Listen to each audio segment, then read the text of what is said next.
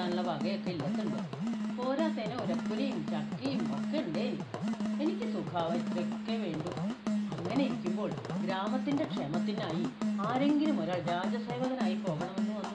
അസ്മാദികളെല്ലാവരും കൂടി ആര് പോകണമെന്ന് ആലോചിച്ചു. ഒടുവിൽ എന്നെയാണ് അതിനായി നിശ്ചയിച്ചത്. അത് പറയാനായി അസ്മാദികളെല്ലാവരും കൂടി എന്റെ ഇല്ലത്ത് വന്നു. സ്വതേ അവരാരും എന്റെ ഇല്ലത്ത് വരാറില്ല. മാറ്റിയാൻ മാറ്റിയാൻ എന്നാണ് എല്ലാവരും എന്നെ വിളിക്കാറ്. അതൊന്നും ഞാൻ കൂട്ടാക്കാറുമില്ല. എന്നല്ല ഞാൻ അവരെയും മാറ്റിയാന്മാരായാണ് കരുതാറ്. അവർ വന്ന സമയത്ത് ഞാൻ പുറത്തളത്തിലെ ചാരുപടിമേലിരിക്കുകയായിരുന്നു ഒട്ടും കുറയ്ക്കണ്ടെന്ന് കരുതി കാലിന്മേ കാലും കയറ്റി അമർന്നിരുന്നു. എന്താ എല്ലാരും കൂടി ഇന്ന് ഇങ്ങട്? വിശേഷമൊന്നുമില്ല. എന്നാ ഒന്നുമില്ല എന്ന് പറയും വയ്യ. നമ്മുടെ ഗ്രാമത്തിന്റെ അഭിവൃദ്ധിക്ക് വേണ്ടി ആരെങ്കിലും ഒരാൾ രാജസേവകനായി പോണം. അതിനാരാന്നാ തീരുമാനിച്ചേ? പാച്ചുവോ നീലാണ്ടനോ അതോ ഇളതളതളമ്പള്ളിയോ ഞങ്ങളാരുമല്ല. അല്ലേ? പിന്നെ ആരാ? അങ്ങാണ് അതിന് നല്ലതെന്നാ എല്ലാവരും കൂടി നിശ്ചയിച്ചത്. ഞങ്ങളത് പറയാൻ വേണ്ടി വന്നതാ. അത് കേട്ട് എനിക്ക് ഇത്ര രസമായി കാരണം ഒരു രാജസേവകനാവാൻ എനിക്ക് ആഗ്രഹം തുടങ്ങിയിട്ട് കാലം കുറേയായി. ഇല്ലത്ത് ഉമ്മറത്തിരിക്കുമ്പോൾ ചിലപ്പോഴൊക്കെ ആ വഴി രാജഭടന്മാർ കുതിരപ്പുറത്ത് കയറി ഞെളിഞ്ഞു പോണത് ഞാൻ കാണാറുണ്ട്. അപ്പോൾ തുടങ്ങിയതാ മോഹം. എനിക്കും അങ്ങനെ കുതിരപ്പുറത്ത് കയറി മൂളിച്ചൊരു പോക്ക് പോവാൻ. ഇപ്പോഴേതായാലും അതിന്റെ ഒരു അവസരം വന്നല്ലോ എന്ന് വിചാരിച്ച് ഉള്ളിൽ സന്തോഷമായി വേഗം സമ്മതിച്ചു. തന്നെയല്ല ഇറങ്ങി പുറപ്പെടുകയും ചെയ്തു. ഏയ് എന്താ അത്ര ധൃതിന്ന് നിരീക്കും അതിന് കാരണമുണ്ട് താമസിച്ചാൽ ആളെ മാറ്റിയാലോ? അങ്ങനെ വന്നാൽ കുതിരപ്പുറം കുന്താവും. കുറച്ച് ദൂരം ചെന്നപ്പോഴാണ് ഓർത്തത്. ഏത് രാജാവിന്റെ അടുത്തേക്കാണ് പോകേണ്ടതെന്നൊന്നും ചോദിക്കണ്ടായില്ലാന്ന്. ഏതായാലും മടങ്ങിപ്പോയി ചോദിക്കണ്ടാന്ന് വെച്ചു. എന്താച്ചാൽ ഇത്ര പരിങ്ങല തന്റെ കഥ. എന്നാ താൻ പോണ്ട. എന്നോ മറ്റോ ആരെങ്കിലും പറയുമോ എന്നൊരു പേടി. പല വഴിപോക്കന്മാരോടും അടുത്തുള്ള രാജാക്കന്മാരെ പറ്റി ചോദിക്കാമെന്ന് വിചാരിച്ച് ഞാൻ നടന്നു. പക്ഷെ ആരോടും ചോദിക്കേണ്ടതായി വന്നില്ല. മഹാരാജാവ് ധർമ്മപുത്രരെ പറ്റി പ്രശംസിച്ചു കൊണ്ടുപോകുന്ന പലരെയും കണ്ടു. പിന്നെ സംശയിച്ചില്ല. ഞാൻ അദ്ദേഹത്തിന്റെ രാജധാനിയിലേക്ക് യാത്ര തിരിച്ചു. ഭാഗ്യം കൊണ്ട് വളരെ ബുദ്ധിമുട്ടാതെ എനിക്ക് ധർമ്മപുത്രരുടെ മുന്നിലെത്താൻ കഴിഞ്ഞു. മഹായോഗ്യനായ രാജാവാണ് അദ്ദേഹമെന്ന് എനിക്ക് കണ്ടപ്പോൾ തന്നെ മനസ്സിലായി. ചെന്ന ഉടൻ ഞാൻ അദ്ദേഹത്തോ അദ്ദേഹത്തെ ഭംഗിയായിട്ടൊന്ന് അനുഗ്രഹിച്ചു. ജയിക്കേണം ഭവാനേറ്റം ക്ഷയിക്കേണം വിപത്തുതേ. നശിക്കതവ ശത്രുക്കൾ നയം സാധിക്ക ഭൂപതേ. പിന്നെ കുശല പ്രശ്നങ്ങൾ അങ്ങോട്ട് തുടങ്ങി.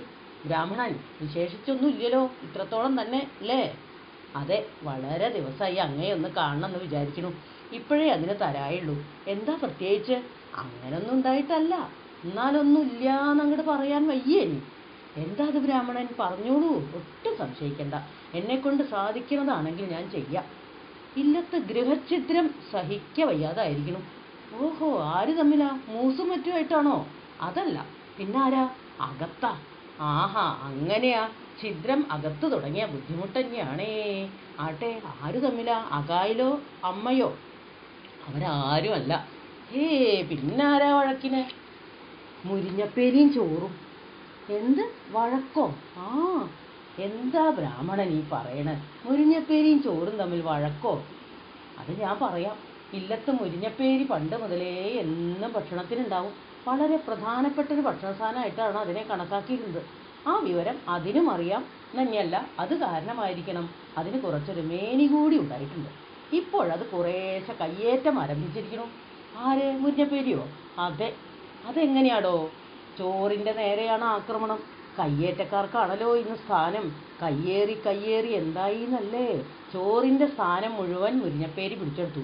ഇപ്പോൾ ചോറിനൊരു സ്ഥാനം ഇല്ലാന്നായിട്ടുണ്ട്. ചോറിന്റെയും കറികളുടെയും ഒക്കെ സ്ഥാനത്ത് മുരിഞ്ഞപ്പേരിയ എന്നാൽ ചോറ് ഒട്ടൂല എന്ന് പറഞ്ഞാൽ ഘോഷ്കാവുമോ എന്ന് ഭയന്ന് അത് പറയണില്ല എന്ന് മാത്രം. വല്ലപ്പോഴും കുറേശ്ശൊക്കെ കാണാം. അതിനെന്നെ പണ്ട് മുരിഞ്ഞപ്പേരിക്കുണ്ടായിരുന്ന സ്ഥാനമൊന്നും ഇല്ല കേട്ടോ ഉപദംശപദേ തിഷ്ഠൻ പുരായം ശിഗ്രുപല്ലവ ഇതാനീമോദനസ്യാപി ധുരമുദ്യോടുമുഹതേ ഇത് കേട്ട് മഹാബുദ്ധിമാനായ രാജാവിന് കാര്യം മനസ്സിലായി. തന്നെയല്ല എന്റെ രസികത്വം ഇഷ്ടപ്പെട്ടിട്ടോ എന്തോ. അദ്ദേഹത്തിന്റെ സേവകന്മാരിൽ ഒരാളായി എന്നെ നിയമിച്ചു. പിന്നെ അവിടെ ഒരു താമസം ഉണ്ടായിട്ടുണ്ട്. അയ്യ തേച്ചുകുളി ചതുർവിധ ഭോജ്യരസങ്ങളോടും കൂടിയ ഭക്ഷണം സുഖായ ഉറക്കം നേരം പോക്ക് പറയൽ ഇങ്ങനെ അങ്ങോട്ട് കഴിയാൻ തുടങ്ങി. അങ്ങനെ കൂടണേന്റെ ഇടയ്ക്ക് ഒരു ദിവസം മഹാരാജാവ് എന്നെ വിളിപ്പിച്ചു. ആ ബ്രാഹ്മണൻ കുറച്ച് ദിവസമായില്ലേ താനിവിടെ വന്നിട്ട്? എന്റെ അനുജന്മാരെ ആരെങ്കിലും കാണുകയുണ്ടായോ? ഇല്ല. എന്നാൽ അയാൾ പോരാ. താൻ പോയി അവരെ കൊന്നു ചെന്ന് കണ്ട് പരിചയപ്പെടും. ഒരാളെയും കൂട്ടി എന്നെ അതിനായി പറഞ്ഞയച്ചു.